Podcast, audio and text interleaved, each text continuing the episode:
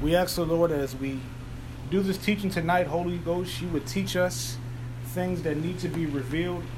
And if it's not your will, Lord, break it off, shut it down, and eliminate all distractions that may try to arise. We reverence you, we honor you, we thank you. In Jesus' name, amen. Amen. amen.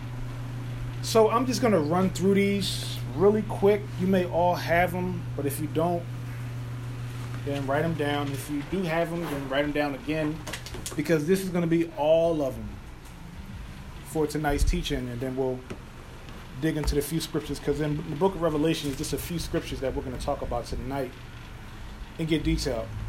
Acts 1 3. It says, To whom he showed himself alive after his passion by many infallible proofs being seen of them 40 days and speaking of the things pertaining to the kingdom of God. So he teaches the kingdom before the cross. He dies on the cross, resurrects, comes back to his disciples, and teaches them the kingdom for an additional 40 days. Acts 1 6, when they were together, they had come together and they asked him, saying, Lord, wilt thou at this time restore the kingdom to Israel? So the disciples, they had this attitude, and a lot of the Jews in particular, that this Messiah will come and restore this physical kingdom. Because they were looking for this Messiah to take them out of their oppression, because the Romans were taking advantage of them, they were making them slaves, and they were abusing them. So they looked at this Messiah to save them from the physical government. Acts 8 12. But when they believed Philip preaching the things concerning the kingdom of God in the name of Jesus Christ, they were baptized, both men and women. So we see Philip preaching the kingdom, demonstrating the kingdom, operating under the signs, wonders, and miracles of the kingdom, and baptizing men and women. Acts 14 22, and it says, confirming the souls of the disciples and exhorting them to continue in the faith that we must through much tribulation enter into the kingdom of God. Acts 14 22 tells us, lets us know that this kingdom that we enter into, we enter it through persecution. We try to pray against persecution, we try to avoid persecution, but in the kingdom of God, that's our entryway. That's actually going to push us further into the kingdom through persecution. Acts 9 19 8 and it says he went into the synagogues and spoke boldly for the space of three months, disputing and persuading the things concerning the kingdom of God. Some people would have left after the first day, wouldn't have went back.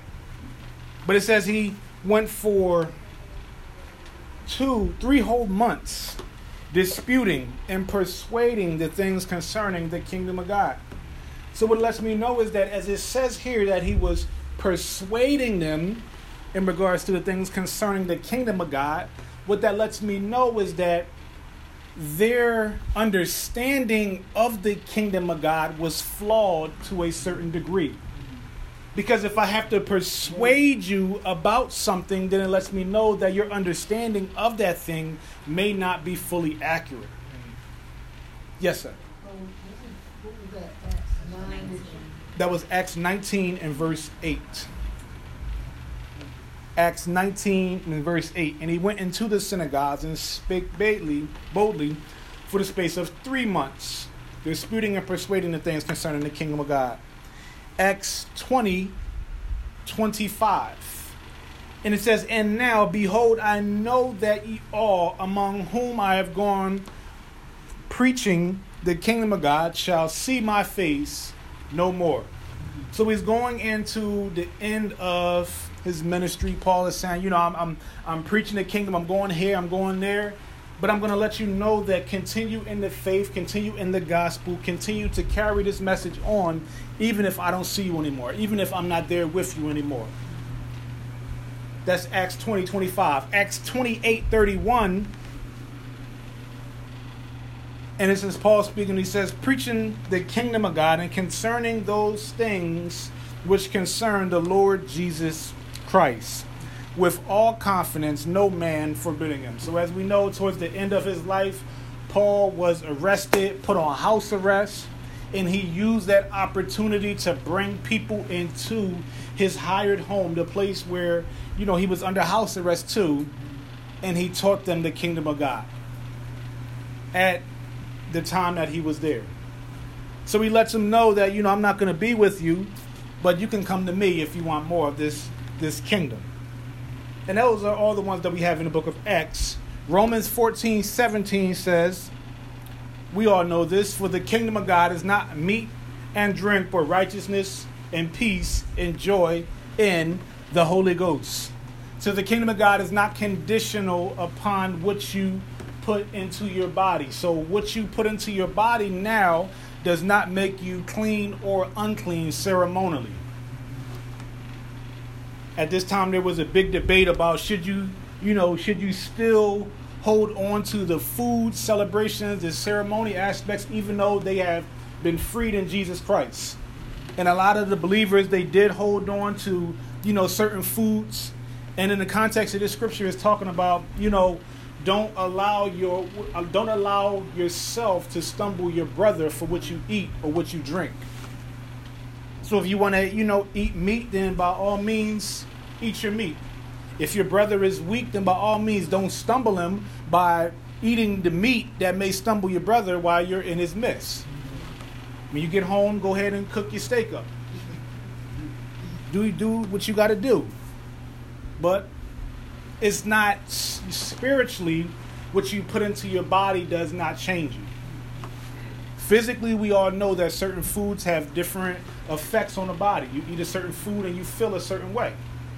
But when it comes to the spiritual aspect, he's letting us know that there is no more ceremonially ceremonial aspects in reference to what is considered clean and what is considered unclean. You can eat your meat around me, I won't stumble. 1 Corinthians 4.20. Scripture that I'm trying to teach Bubba now. For the kingdom of God is not in word, but it's in power. The kingdom of God is not a matter of talk. You can't just talk about the kingdom. The kingdom is this, the kingdom is that, kingdom, kingdom, kingdom but there is no evidence of the power working in your life. So if you talk kingdom, but you have the mindset of a slave, no matter how much kingdom you talk, you don't have the power to transform your life and allow that change, that transformation to take place. So it's not a matter of how good you can articulate kingdom. It's not a matter how many verses about the kingdom of God that you may know. It's about how that kingdom that you know transforms your life and is a blessing and a benefit to other people. Yes. Now, when you use that statement of slave, you're also you're saying that when you speak in the kingdom, that you're still a slave to sin or a slave to the world. Yes, indeed. And you can speak it good, but you ain't living. Totally.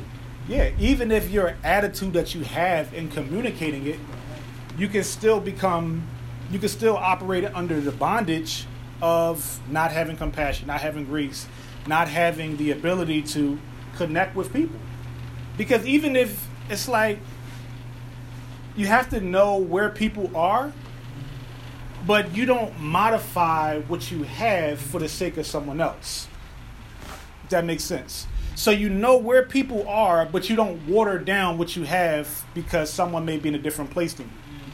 You just have to refine your ability to communicate with that individual and bring them up to where God wants for all of us to be. But you don't come down because we use the scripture of, you know, Paul became all things to all men, and we use that to say, well, we got to do this.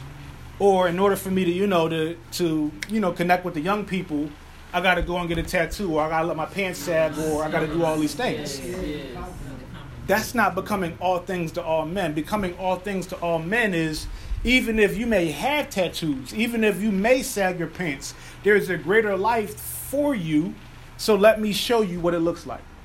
And this is why we are to be living witnesses and allow the kingdom to transform our life with the power of God, not just mere talk. Yes. You know, you use the word uh, slave. So you know, we're not going to be, we're not going to be slaves to the anymore. Yeah. You know, they say sometimes we don't want to use that word, but we can still use the uh, word slave because we for the kingdom. Yeah. I'm a slave for Jesus. Yes, indeed. You know, so some people go, I don't want to use the word slave, but it depends on how you use it. Mhm. and What content you use Yeah. Yeah, and there's always a greater meaning. Right. behind what you're saying and how, how you communicate it. And like you said, it that word it has different effects on different people. Yes. And then just like you said, your attitude. Yes. When you use that, that, that, when you use that word slavery, you're speaking at a different attitude, a different mind when you're using it, Yeah. you know, to the glory of, of God. That's right. You know what I mean? Because you know, our, our, our mind and our talk and our walk is all different now. Yeah. But we still got to use the words, the English words, to understand one another. But it's Totally. we use it. It's just like the word, you know, somebody may say the word "damn." Yeah. Now, and you tell them that that's an, oh, damn is not a cuss word, yeah, but it's how you use the word. Mm-hmm. Yeah. So, you know, it's used. Yeah. It, well, anyway. Yeah, and it's it's a it's a very like words are so powerful. I don't think like we understand how powerful they really are. Like I think we have a um, understanding that words have some impact, but words were the original way God allowed us to create the world. So our own worlds that we're living in is a byproduct of the words that we're actually speaking Mhm. first and foremost. But you know, that's a whole whole different teaching right there. But it's it's it's definitely powerful. There is life and death in the power of your tongue. They say sticks and stones may break your bones, but words may never hurt you. Man, that is a lie from the pit of hell. That is a lie. Because in Proverbs it tells us that the words of a talebearer go deep into a person's soul. So if you're if you're speaking words that are damaging to an individual's identity, their purpose, and their character, man, that's destroying them worse than if you hit them over the head with a bat. And you just got finished. You called the person stumble. Totally, it's dangerous. And we're gonna move on, but specifically for children, mm-hmm. whatever you add to you are becomes their I am. Mm-hmm. I think I said that before. Mm-hmm. But it's imperative that we really get that. Whatever you add behind you are becomes manifest in that child's life as a I am. So if you say you are stupid, or you are so bad, or you are this, that becomes translated as I am stupid. I am bad.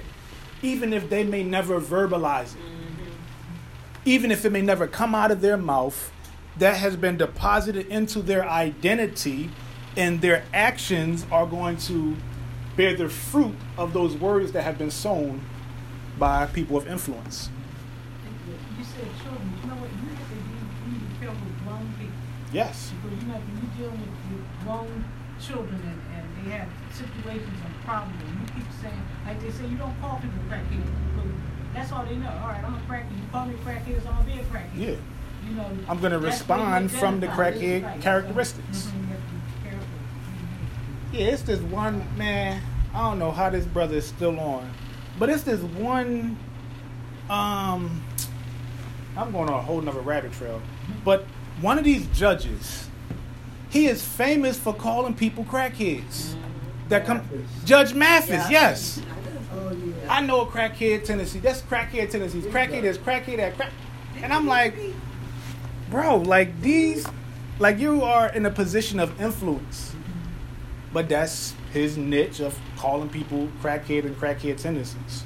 But you have to be mindful of how you communicate. 1 Corinthians 6 9. It says, Know ye not that the unrighteous shall not inherit the kingdom of God? Be not deceived. Neither fornicators, nor idolaters, nor adulterers, nor effeminate, nor abusers of themselves with mankind. So we know there are certain characteristics that come with the kingdom of God. And the next verse, verse 10 as well, lets us know that nor thieves, nor covetous, nor drunkards, nor revilers, nor extortioners shall inherit the kingdom of God. You can't live in one kingdom and expect to get the benefits of another. You're either in the kingdom of God or you're operating under the kingdom of darkness. There is no gray area, there is no in between. 1 Corinthians 15 24. Excuse me. Then comes the end, when he shall have delivered up the kingdom of God, even the Father. When he shall have put down all rule and all authority and power. So he's letting us know at the end of the age that this is what is going to take place. 1 Corinthians 15 50. Now, this I say, brethren, that flesh and blood cannot inherit the kingdom of God, neither does corruption inherit in corruption.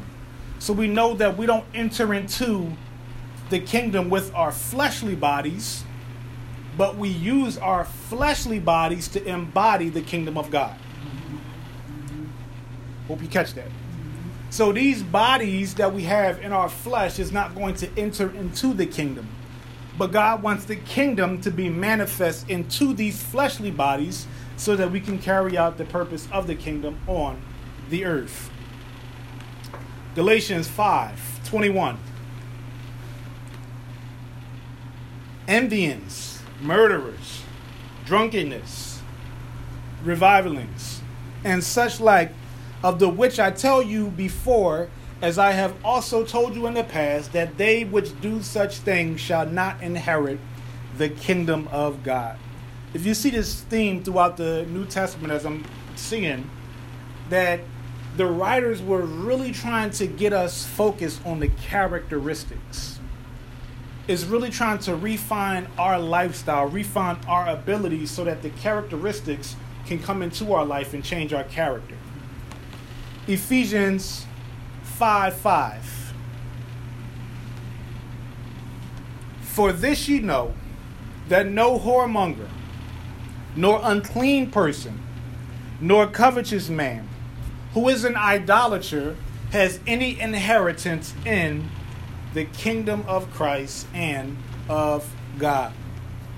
We don't want to use our bodies to connect with the darkness, but we want to use our bodies as vessels of light to proclaim the kingdom and to advance it while we're here on this earth. Colossians 1:13, we know this one, who has delivered us from the power of darkness and has translated us into the kingdom of his dear son. You know, when I look back over my life, it's crazy about some of the dark areas that I used to operate in. And I believe we all have these different periods of when you see how your life is now, but you see different areas of darkness that you used to walk in and believe that was truth, that was the way, and that that lifestyle was okay. But it says that we've been translated, which is another word for transferred. It's another word for relocation. So if you go from one place to a totally different place, the influence that you had in one place is to stay there. So he doesn't want us to pack our bags and take it with us into the kingdom of God. But a lot of times we hold on to things that we had in the world because they became so connected to our personalities, so connected to our attitudes that we hold on to them so much because we think this is just who I am. No, but that was supposed to get left at the old house at the old house. At, you know, leave those things in the darkness. Colossians 4 11. And Jesus, which is called Justus, who are of the circumcision, these only are my fellow workers unto the kingdom of God, which have been a comfort unto me. So, as Paul was letting us know that there were certain individuals who were carrying out the kingdom mandate as he was going on his assignment. Certain ones said they believed, certain ones they said they supported him, but there were only certain ones that he knew for a fact were supporting the mission. And you can read about that in, in the book of Philippians. That that was a great church that really supported Paul in his missionary and advancing the kingdom. First Thessalonians 2:12 tells us that we should walk worthy of God who has called you unto his kingdom and glory. So there is a responsibility that he is looking for from his citizens. First, second, excuse me, Second Thessalonians 1 5. Second Thessalonians 1 5 says, which is manifest a token of righteous, the righteous judgment of God, that you may be counted worthy of the kingdom for which you also suffer.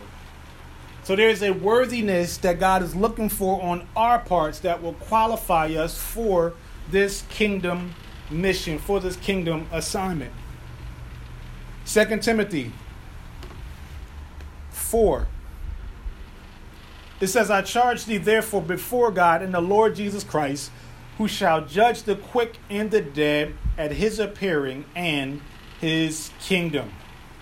So don't let anybody tell you that judgment is not coming.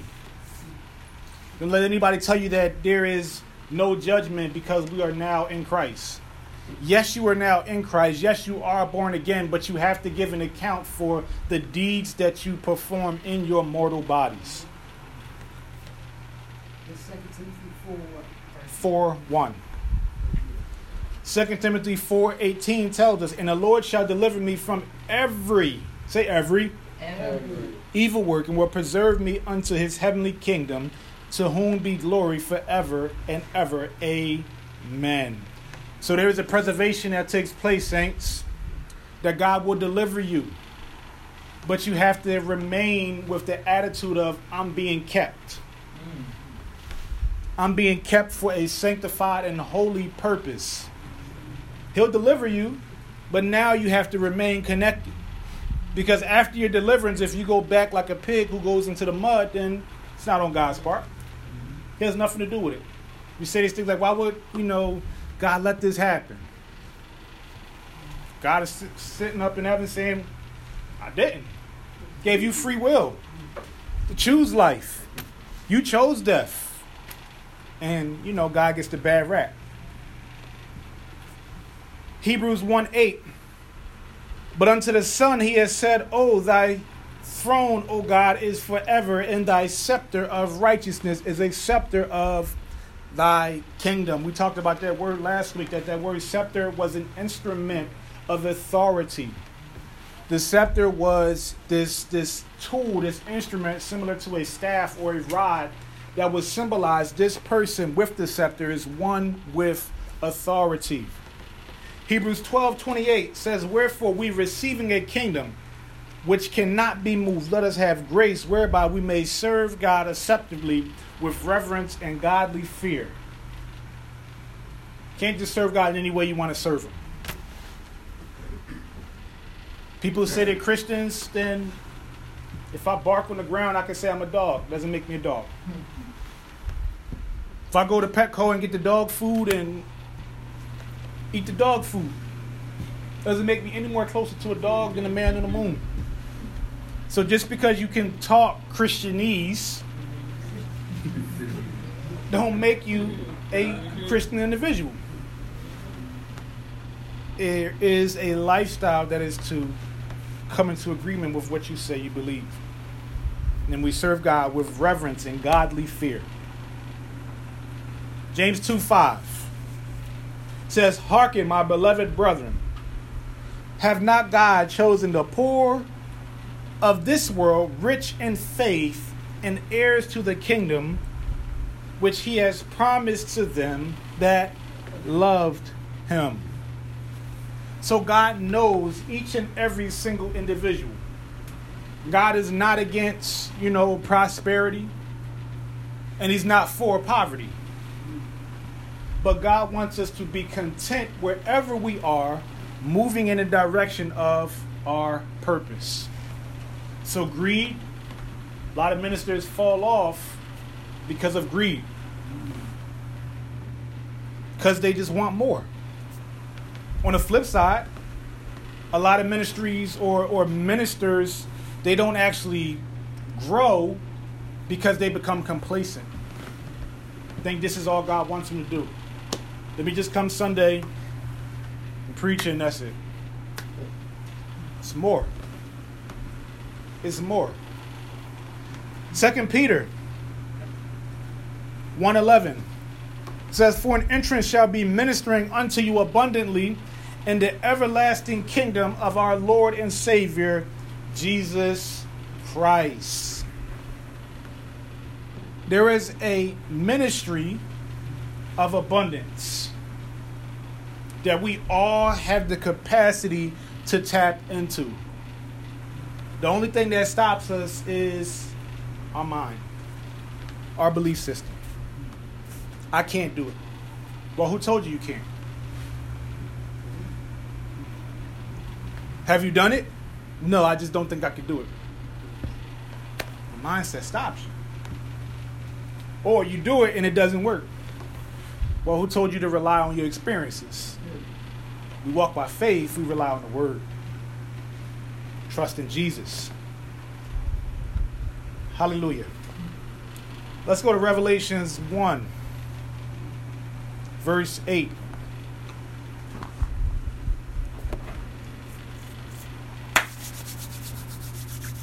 It's a good, good intro. Revelations 1 8. I'm going to read a couple verses. I always say, you know, for the sake of Bible study, we can't go to everything, but we can do a little bit more than a Sunday morning. So if you want to go in deeper, then take these scriptures down, read them for yourself, and we'll talk about it. Revelation 1 8, it says, I am I am.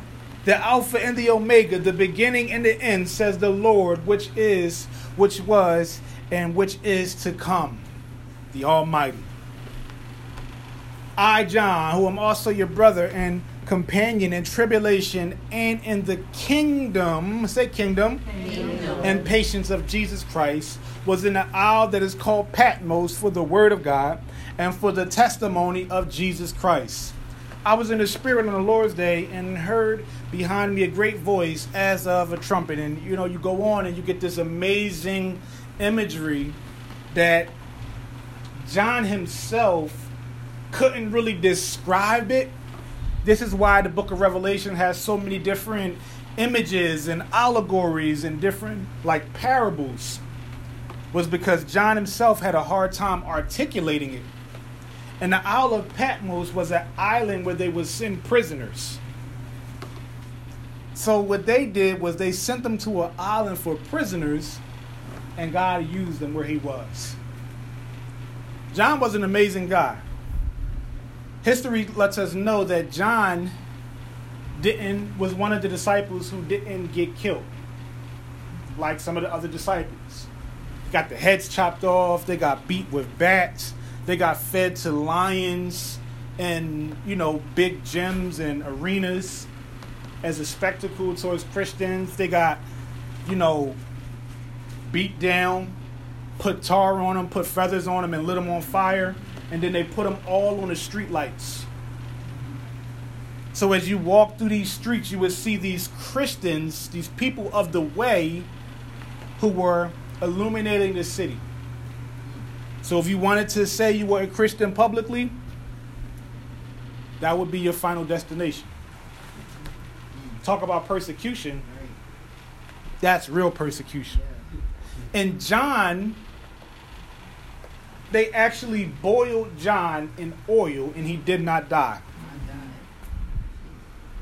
Boiled him in oil.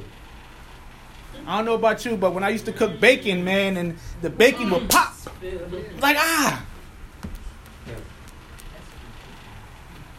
boiled, your body immersed in oil.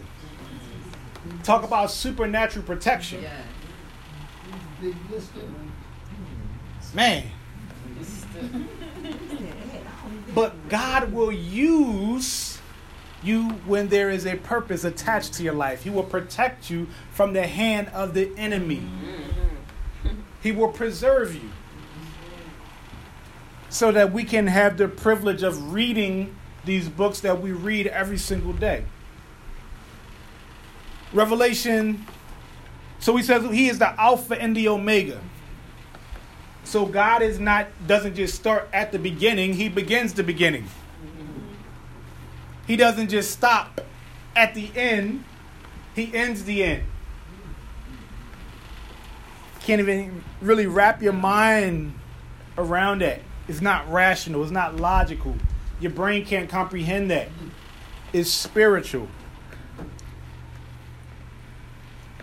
Somebody sent me a text message about some crazy theory about um, feet in heaven and all these things today. And I'm going back and forth with this individual. I'm like, there is no like second heaven with certain doors about heaven.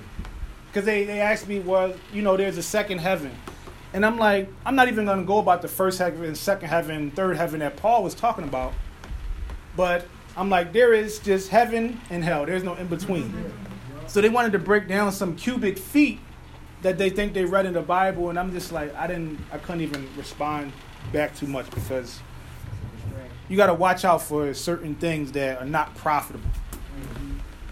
If you have a sincere desire to know, then that's different. But if you just want to just pick fights about doctrine, I'm not. I don't do that. Revelation 11, 14 through 16. And the second woe is past. Behold, the third woe cometh quickly. And the seventh angel sounded, and there were great voices in heaven saying, The kingdoms of this world are becoming the kingdoms of our Lord and of his Christ, and he shall reign forever and ever. And of the 24 elders which sat before God on their seats, fell upon their faces and worshiped God. And I've been telling you guys, you know, the past week about the book of Revelation. I don't fully understand it, be honest. I've read it a few times, but the revelation that comes with it, I don't have an accurate way to describe it. I just trust the Holy Spirit to communicate it. Mm-hmm. So he says that these these kingdoms of the world should become the kingdoms of our God. Everything, all of these kingdoms in the world, they may exist, they may have their influence. Businesses, banking, media, government, all of those kingdoms are going to come back to the kingdom of God. And what's amazing is those kingdoms of this world, they're not actually even being ran by the people who fund those kingdoms. For instance, the rap industry is not owned by actual rappers. It's owned by businessmen. The medical industry, I looked up the, the CEO of the hospital, and this brother is not a doctor.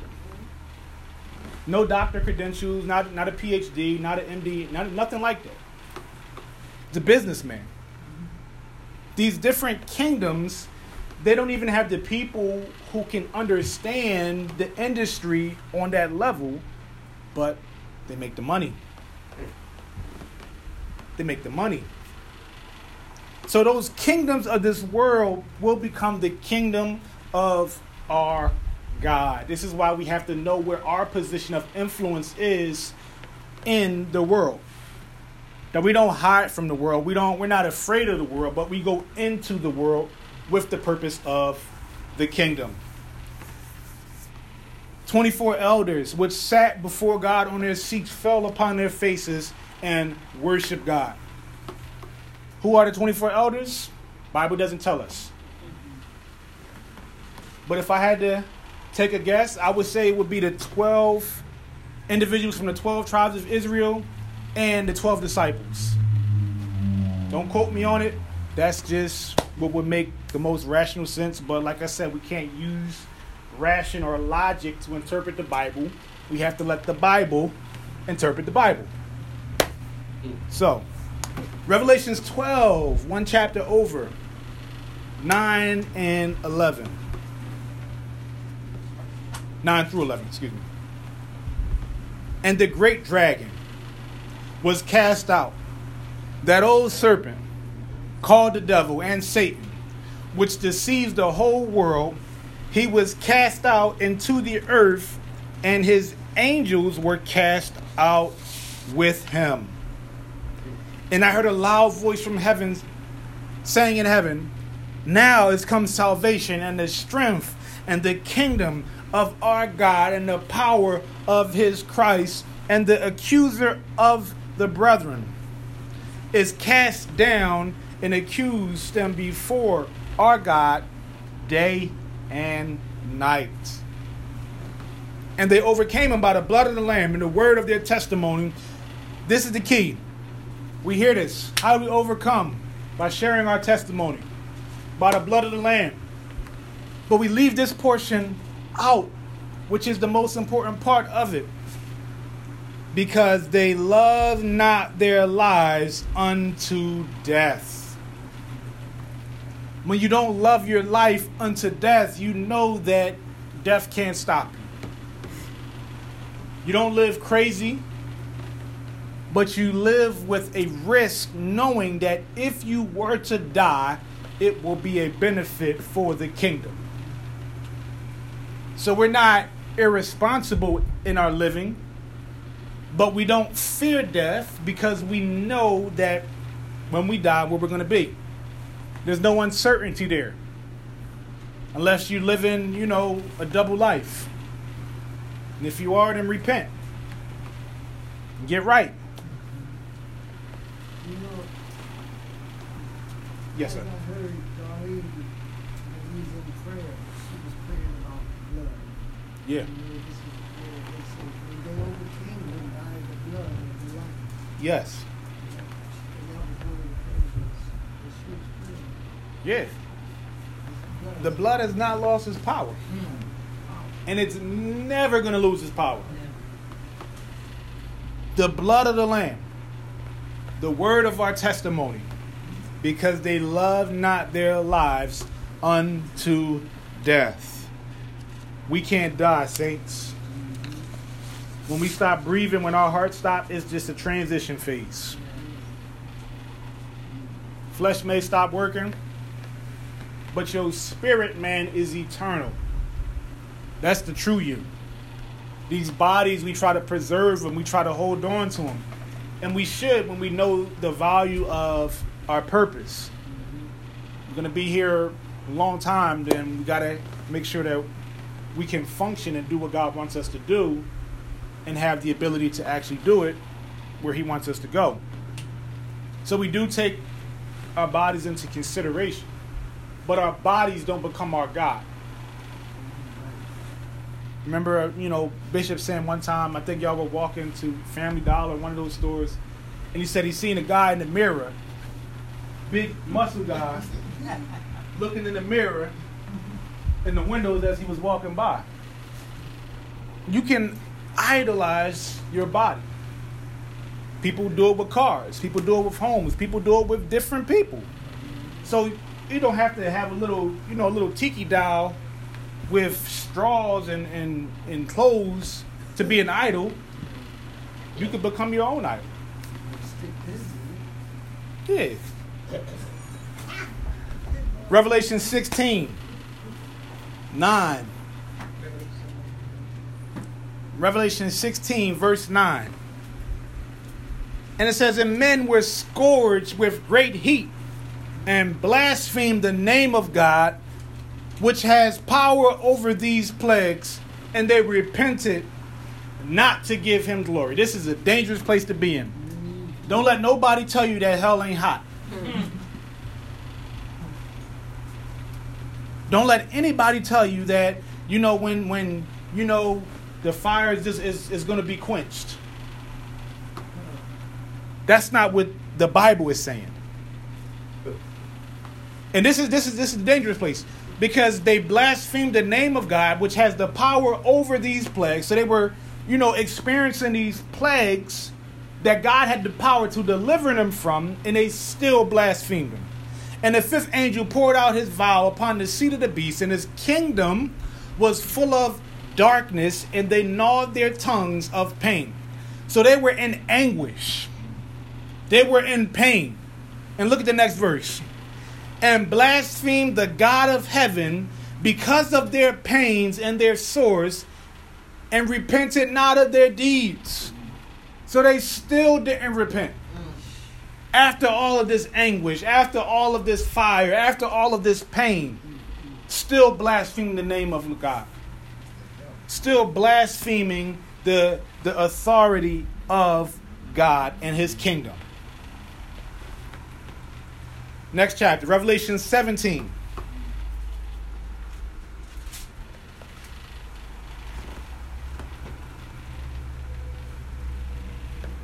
Verse 11.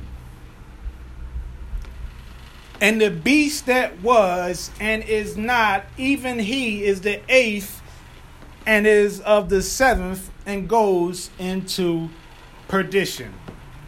And the ten horns which thou sawest are ten kings, which have received no kingdom as yet, but receive power as kings one hour with the beast.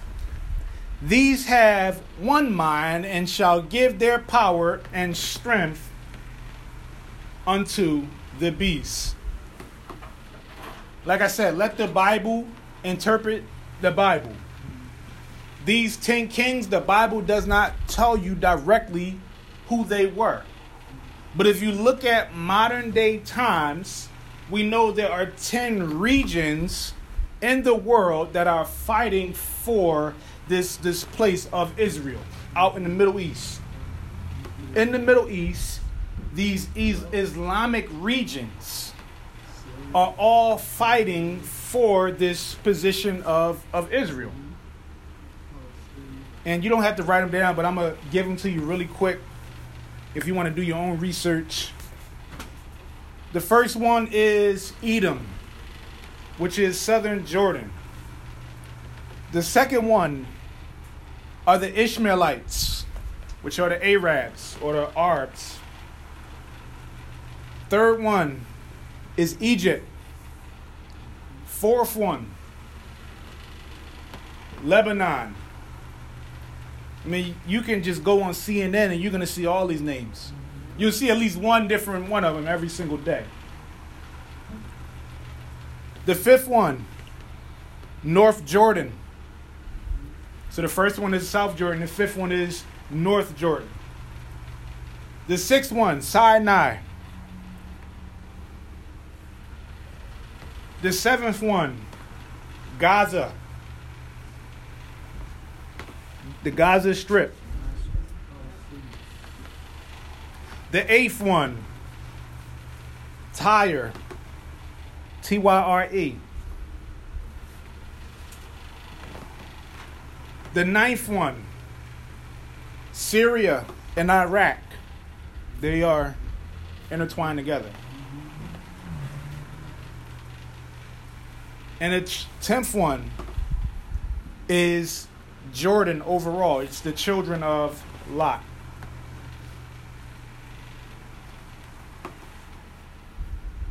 So these 10 regions, these 10 kingdoms, all are attacking the place in a position where God wanted his authority to rest, rule, and remain, which is Israel.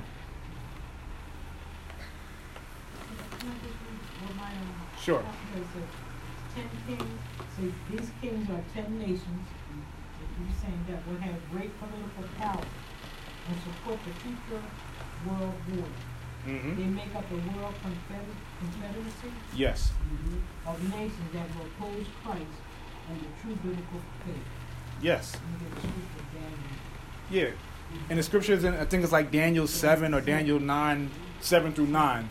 And it tells you about these different kingdoms. But what we see here is we know the world is evidently, whether it's 50, 100 years from now, at some point in time, if Jesus don't crack the sky, is going to go to war with these nations for the sake of oil. All opposed to bring this one world government into being where this whole revelation position and text could be set up. Last scripture for the night. Revelation 17, a few verses over. And the ten horns which thou sawest upon the beast These shall hate the whore, and shall make her desolate and naked, and shall eat her flesh, and burn her with fire. For God has put in their hearts to fulfill his will and to agree and give their kingdom unto the beast, unto the words of God shall be fulfilled. And the woman which thou sawest is a great city which reigns over the kings of the earth. They got books written on who this woman is, they got movies written on them, they got preachers preaching this is the woman, this is the whore, they say is the Pope, they say is, you know, Babylon. Some people were prophesying saying it was Barack Obama, and all these things. But what we're going to do, we're going to let the Bible interpret the Bible. I'm not going to tell you the Lord told me that the whore is the next pope. The next pope come and it's not. People say Obama and all. I'm just like, come on, man. It's you're you're marketing that which God has never said, and you got to be careful when you say "Thus says the Lord." You better make sure the Lord is actually saying it. Yeah. Hallelujah. You, you, you were gonna say something?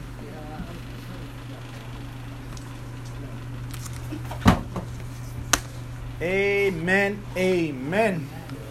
Hallelujah. We bless your name, Jesus. We thank you for revelation. We thank you for giving us a clear understanding of your scriptures so that we can not only be hearers of the word, but we can be doers of the word. Lord, we want to make you proud. We just bless you, we honor you, and we thank you for this evening. In Jesus Christ's name, amen. Amen. Um, in this whole while when this goes on, the United States ain't gonna be, in, in, in, it's not even gonna be in the, in the mix. Okay. We're gonna be wiped out. We're not, we're gonna be wiped out. We'll be, up, we gone. We'll be sold out. Amen. Because you mentioned anything about, yeah. Yeah. This speaks about the ten kingdoms that you talking. You just listed all all all the places. Yeah. That's gonna be So we just gotta-. Stay connected. Keep that relationship going. Because at the end of the day, man, he could come tonight. As soon as you're getting out your car, as soon as you open up your door, he could come. Hallelujah. You got it, You got it. Let's go now.